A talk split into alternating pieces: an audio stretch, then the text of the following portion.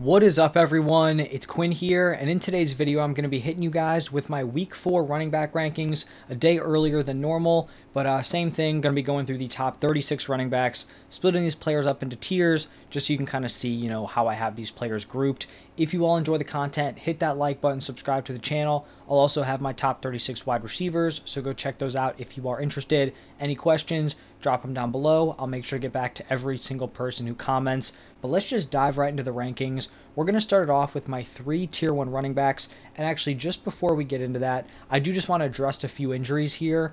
Um, and kind of just talk about like how I'm dealing with these rankings. So these are the players that I'm going to be assuming are playing. Um, Aaron Jones, David Montgomery, Justice Hill. Aaron Jones and David Montgomery, both kind of tough reads at this point um, short week playing on Thursday night football, but it seemed like both had a you know potential chance to play in week three. So for these rankings, I'm going to be assuming those guys are playing. I'm also going to assume that Justice Hill is playing, just because if Justice Hill doesn't play, I'm really just not interested in any of those Ravens running backs. So I'll just kind of throw him in these rankings as if he is playing.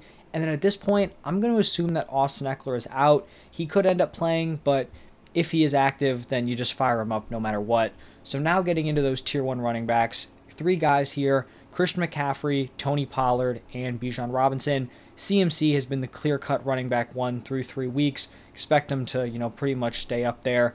Then we're to have Tony Pollard. He has put together some monster workloads through three weeks. think that continues here against the Patriots. He's up there. And then Bijan Robinson coming off of his first down game but I still think he firmly belongs in this tier one area. Now, pivoting into tier two, this is going to be a four man tier. We have Travis Etienne, Saquon Barkley, Josh Jacobs, and Kenneth Walker. Also, should have mentioned these rankings are going to be assuming that Saquon Barkley is good to go. For Etienne, his role has been super solid, pretty much getting everything but the goal line work in this offense. I think that's a nice role to have. For Saquon, he is dealing with that high ankle sprain, but he's returned quickly from some of these injuries in the past. I think he probably gives it a go this week. Maybe he's slightly limited, but I don't think they would fire him up and give him like a super reduced workload. So if he doesn't play, obviously he's on your bench. And if he does play, I think you fire him up as a running back one. Now, people may be surprised that Josh Jacobs is all the way up here at number six, and it really doesn't feel great, but I think that's kind of where we're at with the running back position like the running back ones just feel significantly weaker than what we've had in previous seasons. Josh Jacobs' workload has been fine, it's been solid. He just hasn't gotten into the end zone, and the efficiency hasn't been great. I think this is a decent opportunity to kind of get right here against the Chargers. And if someone's going to full blown panic on Josh Jacobs, I'm even willing to buy him, and I was low on him heading into the season because I still have some concerns that if he, you know, picks it up and starts balling out, and the Raiders aren't in contention, that he could just end up packing it up. But at this point, his value may be so low that it could be worth it to just go out and buy low. And then the final player in this tier, Kenneth Walker. We have seen Zach Charbonnet start to eat into Kenneth Walker's workload, which is why it feels kind of gross having him as like a mid tier RB1. But like I said, just the state of the running back position. And I still think, you know, in the short term, even long term, he should still be a really strong fantasy option.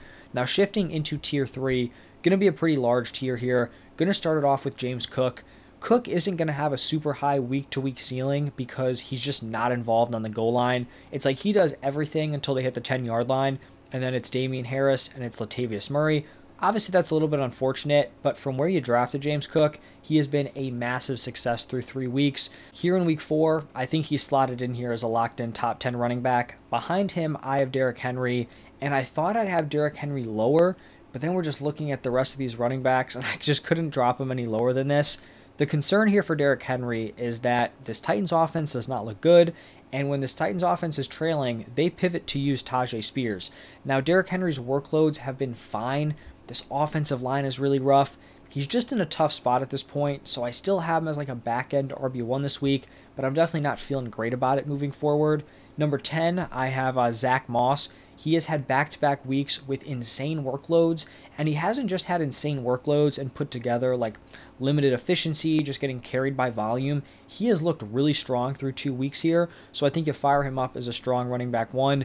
Similar story to the guy after him with Kyren Williams, just locked into this total workhorse role. Really like Kyren Williams as like a fringe RB1 in the short term. After Kyren Williams, we're gonna have Raheem Mostert. I still think he belongs in like this fringe running back one tier.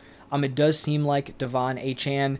I got to fix that. I've been calling him Achane. That's what he was called in college, and now it's uh, Achane. So I'm glad I uh, recognized it there. But for Mostert, I'd still say he has the slight edge in terms of this committee, but I think both of these options are going to be strong plays moving forward, and this is just like a big tier where there could be a lot of variance. So behind Raheem Mostert, have Jahmyr Gibbs. I think David Montgomery is going to suit up in this game. If Montgomery does not, you probably jump Jahmyr Gibbs in that like James Cook territory. That's probably where I'd move him to. But David Montgomery could be a little limited coming off of his injury, so who knows if they unleash him 100%. We saw them be more willing to give Jahmyr Gibbs a solid workload in week three, so we'll see how he looks here in week four. Then we're going to have Aaron Jones coming off of an injury. He's never really been like a huge workhorse for the Packers, so we're not really expecting that. Probably play a somewhat capped role, but I still think he's a nice high end RB2. And then wrapping up this tier with Rhamondre Stevenson. Feels low for Rhamondre. Just a really, really tough matchup here against the Cowboys. Coming off a down game. I still think long term he's like a running back one, but just this week I'd be a little bit weary because of the matchup. Now shifting into tier four, a pretty small tier. It's going to be Alvin Kamara, D'Andre Swift, and Joe Mixon. Kamara coming off his suspension pretty much to a wide open running back room. I think there was some concern about, you know, him coming back, Jamaal Williams having a huge role, maybe Kendre Miller has worked his way into this offense. The way this running back room is kind of played out with Jamaal Williams now hurt and then Kendre Miller missing I think the first 2 weeks and then coming back in week 3, Tony Jones coming off the practice squad, kind of leading this backfield.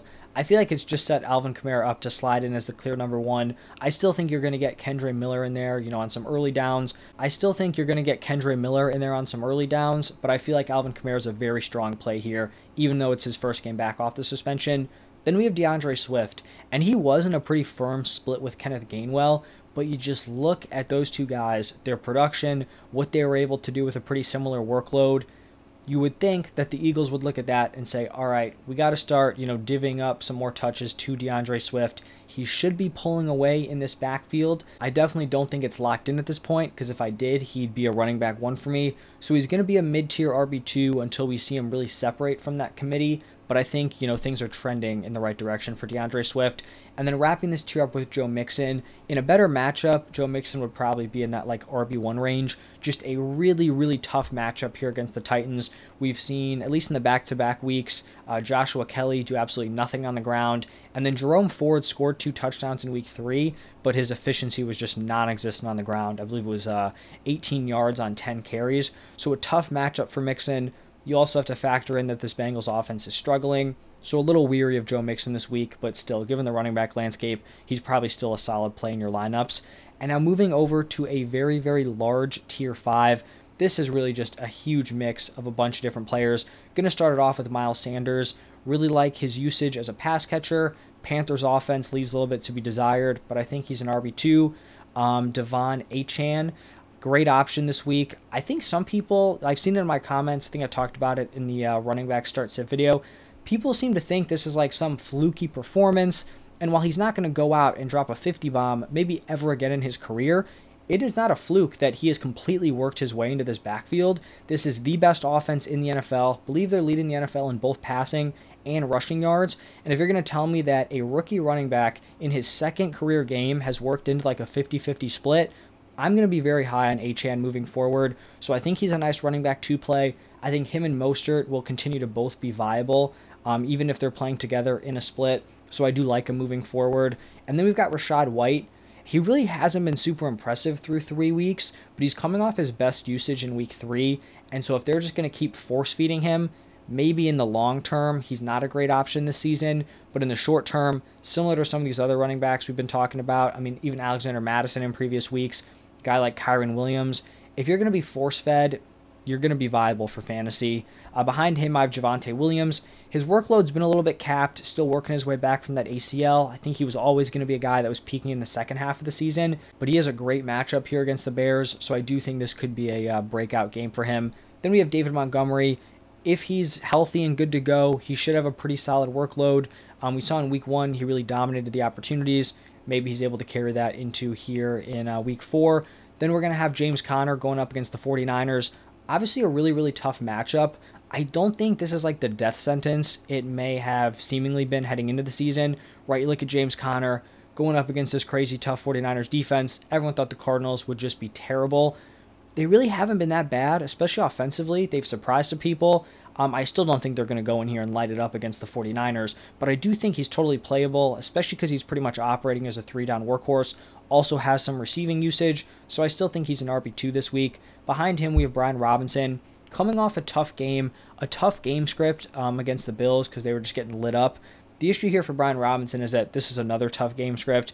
Don't think they're going to be, uh, you know, going up early on the Philadelphia Eagles. So kind of just a back-to-back tough draw here for uh, Brian Robinson. Still think he's a running back two moving forward, but just kind of tough luck with the schedule here, like in the early part of the season. Then we're going to have Jerome Ford. Feels a little bit low for Jerome Ford. I'm probably higher on him than consensus. But like I said, this tier is just kind of all over the place things need to kind of be worked out within this group in the next few weeks. I still think he's going to be the running back one here for the Browns. Not overly concerned about Kareem Hunt. Not going to be a workhorse situation, but I don't think this is going to descend into like a 50 50 split. I just don't think that's going to happen. And then the final player in this tier, Alexander Mattison. He's been one of these guys who's just been completely propped up by volume. And my concern here for Alexander Mattison, compared to guys like Kyren Williams or Rachaad White, is that he now has someone entering his backfield that could like legit take stuff from him, right? Cam Akers coming in. Not saying Cam Akers is going to completely overtake him, but when you have a running back who's not super efficient, like any type of eating into that workload could really negatively affect him. I think the same things could happen to Rachaad White and or Kyren Williams later on in the season, but we just don't have that concern here in week four like we do for Alexander Mattison. And then moving into tier six, we are going to have Dameon Pierce, Isaiah Pacheco, Joshua Kelley, and Justice Hill. Dameon Pierce, tough start to the season. His receiving usage or lack thereof has been really disappointing. Um, I kind of liked him heading into the season, thought he could have that three down workhorse potential. It has not been great. I will say the offense has been banged up, so I do think better days are ahead. But here in week four, not really a great play. Then we have Isaiah Pacheco. I've talked about Pacheco a lot. My concerns come in with the goal line work. He's never going to be a guy who's super involved as a pass catcher. That's going to be uh, Jerick McKinnon there. He'll have a decent workload on the ground, but he is not like the go to guy in the red zone. We've seen Jerick McKinnon in there. We've seen CEH in there. So it really just caps his weekly ceiling. And I think it also makes his weekly floor pretty low. Uh, behind him, we have Joshua Kelley. This has been a tough stretch here for Kelley. We had back to back weeks with Ekeler out and you would think like, all right, this is the week for Josh Kelley He looked really impressive in week one, had a strong workload even with Austin Ekeler active, and then week two and week three have just been complete flops. It is a better matchup here against the Raiders, but I still don't know how confident you can feel throwing him in there. At some point, it's like you have to have some talent to pull it off, and it just hasn't happened through uh, two weeks or the two weeks where he's been the number one. And then the final guy in this tier, Justice Hill if he's healthy, I do believe he's the best option for this Ravens offense, this Ravens backfield. They're going to be splitting carries, but Justice Hill's the guy where they give him the edge in terms of the receiving work. That's going to make the difference there. And then tier seven, Breece Hall, Najee Harris. Tough having Breece Hall this low, but until he can consistently put together a strong workload while the Jets offense doesn't look like it's a JV team, or at least the quarterback, then I think, you know, Breece Hall has to be in this spot until we see some improvement potentially a new quarterback coming in. That would be huge. And then Najee Harris, really tough to rank him higher than this at this point. I guess it's a decent matchup here against the Texans, but this is really turning into a very strong split between him and Jaylen Warren. The Steelers' offense hasn't been great. His receiving upside is pretty much non existent, so this is really where Najee has fallen at this point. Then we're going to have back to back Bears running backs Roschon Johnson, Khalil Herbert. We just saw the Dolphins run all over um, the Broncos defense. That's who the Bears are going up against. We've also seen the Bears just be terrible offensively. So who knows, you know, what unit kind of wins out here. But I do think they're relevant as like back end RB3s. And then the final guy in these rankings, Jaylen Warren. He's in that split with Najee. Think he's a better player. Don't think he's going to be getting the uh, you know majority of the snaps, but I still think he's like a back end fringe RB3 this week. And that's going to wrap it up for my top 36 running back rankings. Like I said at the top, any questions, drop them down below. If you're interested in my wide receiver ranks, those are going to be up today also, potentially at the time you're uh, watching this right now. But thank you all for stopping by, and I will see you in the next one.